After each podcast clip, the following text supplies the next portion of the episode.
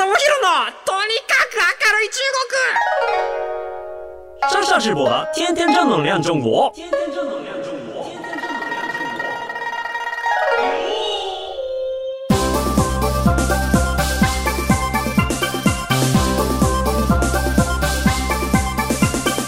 中国。绅士们、女士们，大家好，我是上上直播。皆さん、こんにちは。中国ビリビリナンバーワン日本人インフルエンサーコンテンツプロデューサーの山下智博です。日本放送ポッドキャストステーション山下智博のとにかく明るい中国。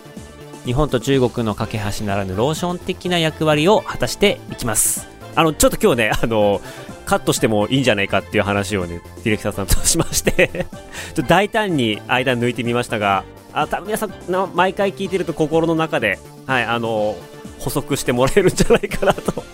いうことで、ちょっとね、あのがっつりと,、えー、とカットをしてみました。あのまあ引き続きですね、中身は変わらずと言いますか、えっ、と、近況報告しながら中国関係の最新のあトピックだったりとか、僕が考えていることなどをご紹介していきたいんですけれども、えっ、と、まあ、本当にね、あの、前回の放送でもいろいろお話しさせていただきました、あの、50周年、日中国交正常化50周年、もう、まあ、10月の末だというのに、まだその話すんのかよっていう感じなんですけれども、なんかそういうイベントが一通り終わった後の初めての、えーまあ、収録ということで、まあ、ちょっと軽く振り返れたらなと思います。えー、もうそうですね、日本だとやっぱりこう、羽生結弦くんが、ね、あのイベントに出てきて、こう、新聞のトップニュースになったりとか、えーね、そんなことがありました。やっぱりね、すごいですよね。いついかなる時でも羽生くんが出ればみんな笑顔になるっていう、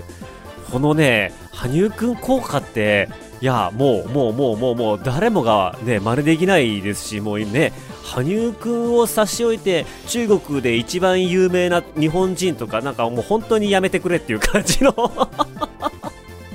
あの、いつもね、僕、テレビとかなんかそういう時に出る時に、どうしてもやっぱね、あの、そういう風に紹介した方が、おおってみんな思ってくれるし、発言力っていうか、ね、説得力も出るからみんなそういう風に言ってくれるんですけど、もうなんかその、そのうちの一人ですみたいな感じにしてくださいっていうの、僕は常にお願いはしてます。そうやって紹介してくれるかどうかも番組次第なんですけれど、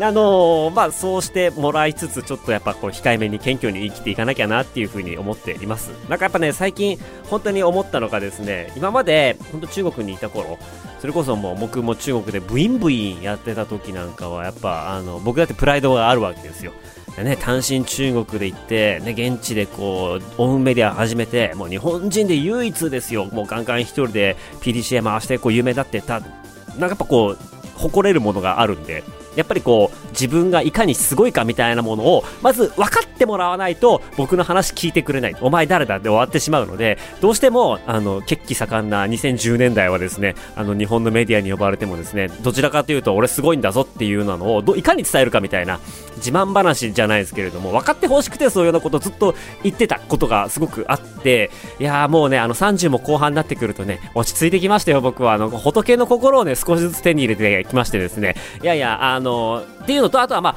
少しずつ日本でも僕のことを分かってくださる人が、できて、増えてきてくれて、で、その方たちが、あの、実はね、この隣の山下さんすごいんですよ。こうこうこうですごいんですよ。いやいやいやいやってようやく言えるようになった。この一芝居がやっぱりね、日本で生きる上には、生きる、生きる上では非常に大事なんだなってすごく思いますし、あの、そういう環境に少しずつなってきたっていうことで、僕のステージとしては、あの、まあ、50周年のイベントでもお話しさせていただいたんですね。えっ、と、本当に観光庁の皆さんですとか、えっ、と、まあ、本当観光 DX っていうタイトルだったので、まあ、中国航空の人だったり、あの、全日空の方だったり、関西空港の方だったりとか、旅行に関係する方たちがやっぱ本当に一度に返している会場で、お話をさせていただいたんですけれども、今までなんかね、その中国で日本のコンテンツがどういうふうにしたら勝っていけるのかとか、どういうふうに優位性を持っていけるのかみたいなお話が、やっぱ僕の興味関心の中心だったんで、そういうお話をさせていただいてたんですけれども、やっぱりそうなると、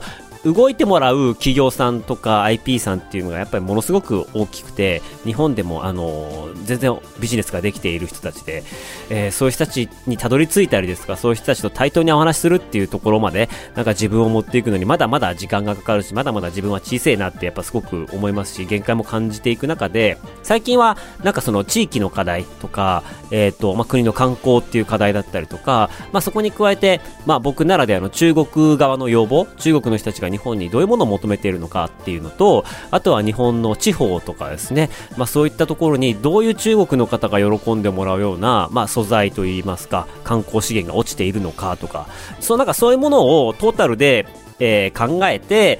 関わる人がみんなこういう風になったら幸せになるんじゃないみたいなことを考えて提案できるようになったかなっていうのが最近の僕の 成長かなと思っています。あのー僕が主役ではなくて、なんか主役がいろんな人が主役になれて、で、そこのサポートをしていく、そこのメディアの、オンドメディアの、まあ、歯車の一つであるっていう風に回していった方が、なんかやっぱりこう、ね、皆さんもやる気出ると思いますし、なんか僕もそんなにこう、ガンガンガンガンキャキャキャキャ言われたような感じでもないので、ちょっとなんかそういう一歩引いて、大人の対応が少しずつできるようになってきたんじゃないかなっていう風に感じています。で、いや、こんな話をしたのも、ちょっと今日のテーマと関係があるんですよね。今日のテーマはこちらです。中国最新日本人炎上案件から学ぼう。ということで、またですね、えー、っと、日本人の方がですね、中国でちょっと炎上騒ぎになりましたというお話です。あのー、知り合いなんですよ、今回も。やっぱ世界が狭いので知り合いなんですよ。で、えー、まあ、彼の名誉のためにも、ちょっとここでは実名と言いますか、名前を伏せて皆さんにお話しさせていただきたいなと思っています。はい。あのー、まあ、一番最初に言っときますけど、まあ、どっちが正しい、間違っているとかの話ではなくて、あの、こういうことがありましたよ。で、我々はここから何を学ぶべきかっていうようなことを、ちょっと軸にお話をさせていただきたいんですけれども、いや、事実は小説よりもきなりとはよく言ったもので、発端はですね、えー、中国側の、まあ、彼女さんですね、女性側がですね、一本の告発動画、1時間ちょっとに上る告発動画を、えー、つい数日前出したところから、えー、始まります。要はその3年間お付き合いをしましたと。こいつは、私の付き合っていたこの男は、あの、最低のクソ野郎でしたっていう あの、なかなか衝撃的な、あのー、タイトルで動画が流れ始めて、あの、二人ともインフルエンサーだったので、瞬く間にこれが広がっていったんですよね。で、まあ僕も朝起きたらですね、中国の知り合いからこれ見たかと。えー、なんだよなんだよって言ってみたら、いやー、1時間ちょっとなんかね、映画1本見たかなっていうぐらいの満足感の高い動画でしたね。いや、ほんとこんなこと言ったらね、今本人今めちゃめちゃ落ち込んでるんで、あのー、あれなんですけれども、はい。ちょっとことの発端をかいつまんで、えー、ダイジェストでお話ししていきます。あの、まあ、インフルエンサーだったんですけど、もともと2人とも有名だったかっていうとそうではなかったんですね。あの、デビューしたてでそんなにフォロワー数がいないですよっていう状態から、お互いね、それぞれ日本と中国に住んでいるいるので、え、会ったことがないと。会ったことがなくて、それぞれの場所に住んでいますと。で、それぞれの場所に住んでいて、遠距離恋愛が続いているんですけれども、えっ、ー、と、まあ、付き合う前までは、えー、本当にこう、パートナーとして、それぞれ動画やって、えっ、ー、と、遠隔でコラボして、みたいな感じでやってたんですけど、その遠隔コラボとかが、意外とマッチしてと。はい。なんかその、まあ自分の得意分野と、まあいじるいじられ含めて、まあそういうところが非常にこうピタッと合いまして、あのー、まあそれ自体がすごく中国のファンに受け入れられて、もっと見たいもっと見たいということで、まあその二人がこうどんどんどんどんコラボしていく風になったんですね。で、えっ、ー、とまあすでに女性の方は結構ファンがいたんですが、男性の方がまだ駆け出しっていうところで、えっ、ー、と、まあ立場的には、年齢的には女性の方が下なんですけれども、女性の方が先輩っていうような形の感じでしたね。で、そっからですね、ね馬があってよくコラボするようになって、そこからこう男女の感情が芽生えるまでそんな時間はかかんなかったと。で、そこからじゃあもっともっとあの、二人でいろんなことやっていこう。二人でいろんなインフルエンサーさん、他のインフルエンサー同業者さんを巻き込んでいきながら、まあ自分たちのこう時代を作っていけたらいいねと。で、企画しようと。で、企画してプラットフォームに出して、えっ、ー、と、いろんなこうサポートもらったりとか、そういうことやっていこうと。お互い提供するものがあって、で、男性側はですね、あの、中国側の人脈をこう紹介してもらわないと、えー、やっぱこう現地にも行けないわけですから、えー、そこでいろんなことをこう女性側にしてもらったりとか、えー、男性側は男性側で企画出したりとか、なんかそういうようなことをやっていて、まあそれぞれのまあ得意分野で、え、自身のアカウントをどんどん伸ばしていこうっていうような話をしてたみたいですね。で、ただ、まああの男性側はもう日本にいる手前、で、かつ、えっ、と、まあ日本人でもあり、で、えっ、と、まあ副業っていう、まあ本業もありつつっていうところもあったんで、まあ時間も全然取れませんっていう中で、なかなかね、こう、あの、伸び悩んでしまうことっていうのは多かったみたいです。で、あの、調子が悪い時とかはね、メンタル弱まってね、あの相手に当たってしまったりとか、なんかあの、彼女になんかしてくれって頼み込んだりとか、もう自分の力ではどうにもなんないから助けてくれみたいな感じで、なんかそういう風にこう彼女に頼るようになっていったと。で、彼女は彼女で、もう彼氏のために一心不乱にね、もう様々な雑務から企画から何から何まで、えっ、ー、と、やるようになって、で、もう自分の活動を含めるとものすごい量の仕事を一人で抱えるようになっていったんですね。で、そんなこともあって、寝る時間も少なくなってどんどん弱っていくんですよ。で、彼氏のアカウントがうまく伸びないのは私に力がないからだっていうような感じに思い始めて、もう自分を責めてったり、自分の能力をいかに伸ばせて、いかにこう彼氏のために仕事ができるようになるかみたいな感じですげえひたむきにこうやっていったと。で、そうやっていくと、この関係性が当たり前になってしまって、男性側も、あの、どんどん要求があの、増えていってしまうと。で、うまくいかないと当たり散らしてくると。で、彼女は彼にうまくいってほしくていろんなこうリソースを提供しまくったりとか、なんかそういう風に状態化してしまって、なんかそこにこう感謝の気持ちみたいなものも少しずつなくなっていったんでしょうね。なんか話を察するに。はい。で、ただ、うまくいくと、あの、彼氏がめっちゃ優しくしてくれるっていう。あ、こういう、こういうことかっていう。まあ、あんまりこうね、あのー、日本でもなんか聞いたことがあるような、なんかそういうようなお話で、なんかその彼女が彼氏のために一生懸命一生懸命やると。で、えっ、ー、と、彼氏がたまーに褒めてくれると。で、それでこう、なんかそれが嬉しくて、また頑張れるみたいな、なんかそういうこう、旗から聞くとちょっと良くないような関係になっていってると、その彼女は暴露動画の中で話をしていますと。で、えっ、ー、と、最終的にはですね、あの、まあ、そんな関係ながらも、あの、うまくこう3年間やっていったんですが、男性側がですね、あの、まあ、ちょっと方向転換をしたことで、女性ファンをたくさん獲得して、一気にこう、成功曲線を描くようになっていくんですね。ね、ただ、まあ、それってある意味では、あのー、禁断の果実でもあって、えっ、ー、と、そこの二人が付き合ってるっていうことは、対外的には公開していなかった。で、なので、その男性の女性ファンが熱心になればなるほど、あれ、あいつと仲いいなと。あの女と仲いいんじゃねえか、こいつと。何なんだよ、お前みたいな感じで、その怒りの矛先がその彼女に向くわけなんですよ。ね、そうなってくると、彼氏は、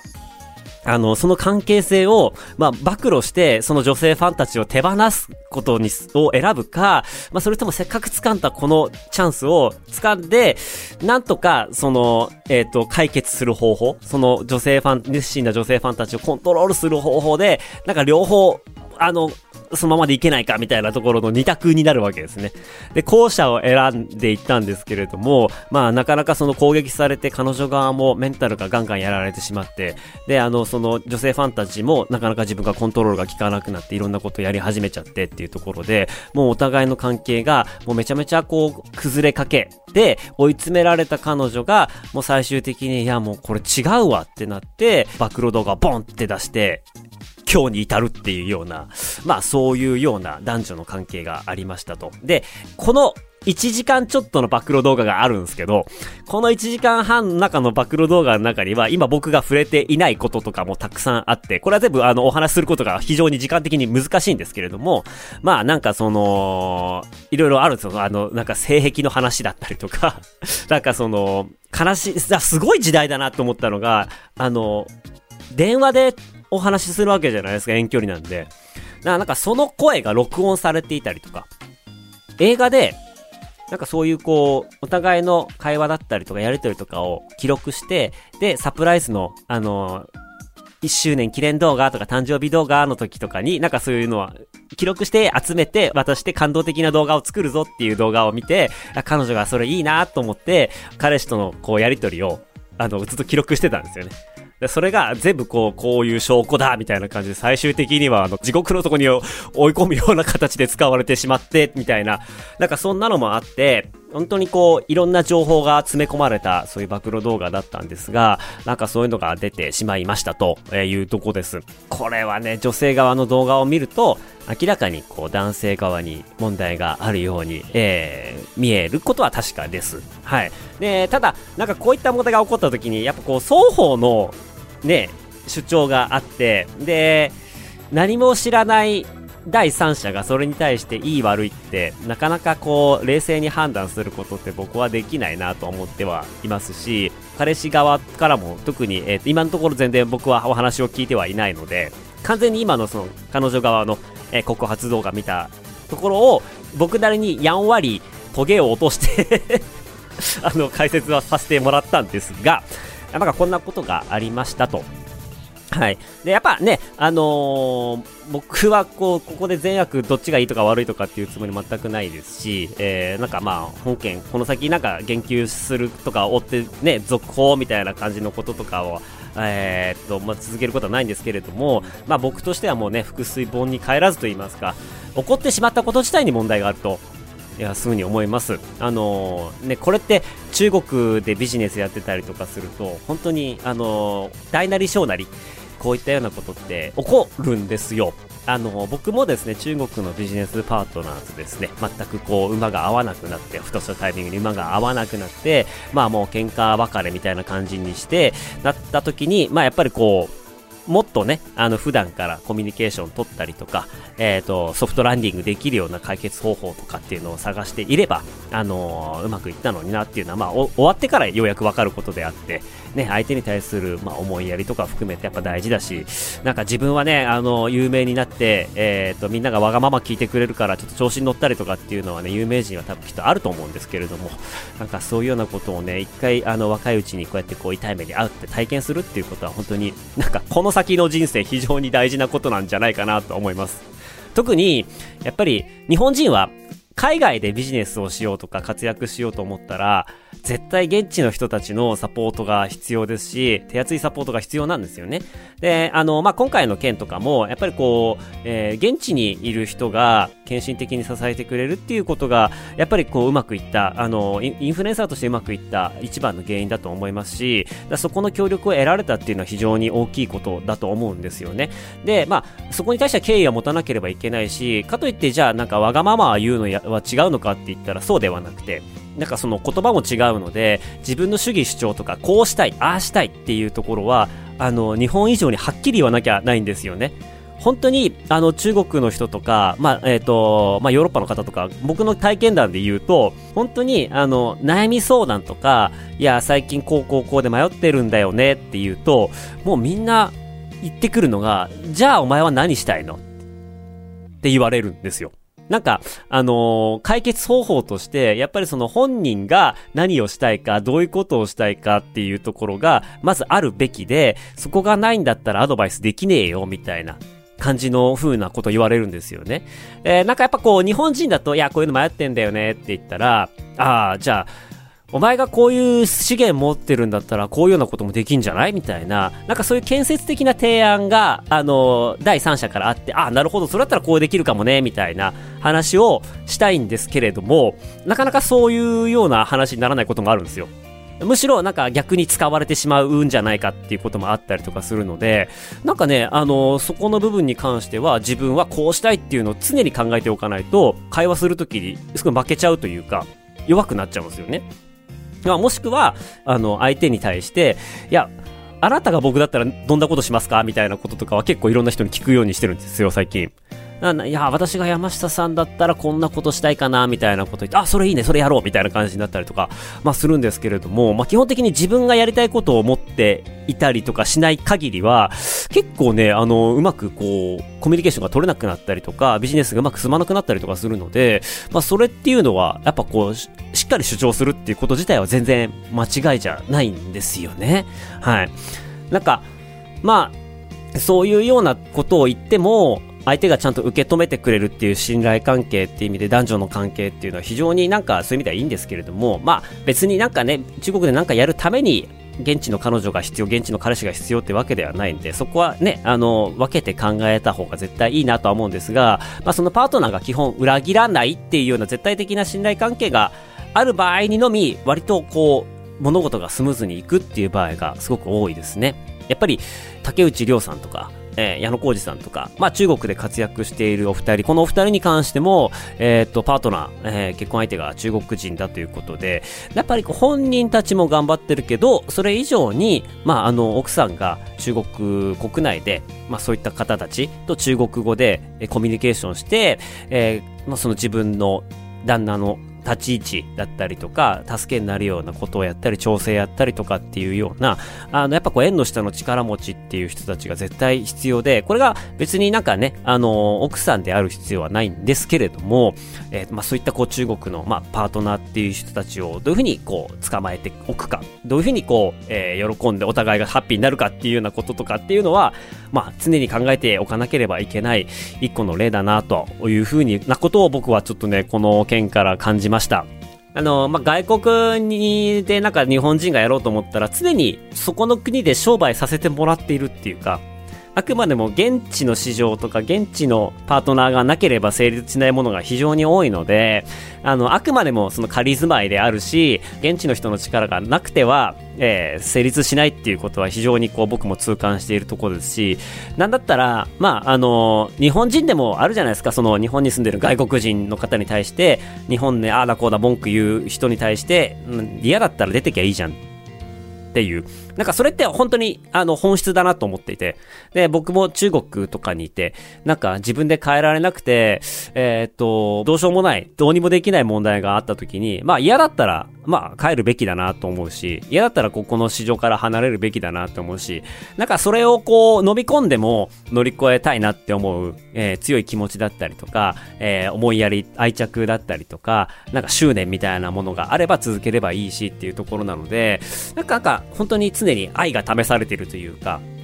まあそういうような海外でやるっていうのは難易度が一気にグッて上がるので、えー、そういう国の事情に合わせて自分もある程度柔軟に変化していったりとか、まあ利益の大半を相手に渡して、で、まあ自分があの少ない方を取りながらも長いスパンで見ると得できるような感じで考えていくとか、なんかそういうような、あの、しっかりこう大人の対応、冷静、感情にこう、支配されないように、怒らずに冷静にいられるこの力っていうのは非常に海外でやる上では大切だし、まあ相手のメンタルですよね。相手と自分のメンタルを、まあいかに健康状態保つかっていうようなことをね、あの、考えていかなければならない。で、それを最初からうまくやろうと思うと、まあ僕みたいに中国でほぼほぼ恋愛できずに帰ってくるっていう、すごいもったいない あの、生き方にもなってしまうんで、いや、あの、皆さんチャレンジすればいいと思います。あの男女の関係になって初めてわかる相手の国のことってすごいたくさんありますし、やっぱそこはすごいたくさん発見があるので、まあそういった衝突を、まあ、避けるのではなく、えっ、と、こうしっかりこう向かい合ってお、大きな事故になる前にね、あの、ちゃんと話し合って解決できるような思いやりと、えっ、と、冷静な心を持ちましょうという、そんな、そんなことを、そんなことをですね、あの、知人の炎上を見て思った次第です。まあ、そうですね。あの炎上案件に触れるたびですね、あの、自分が調子乗ってないかなとか、えっ、と、自己中心的な考えになってないかなっていうようなことをね、あの、自分に問いかけるようにしてます。あの、皆さん綺麗な心で、あの、ね、2020年代生きていきましょう。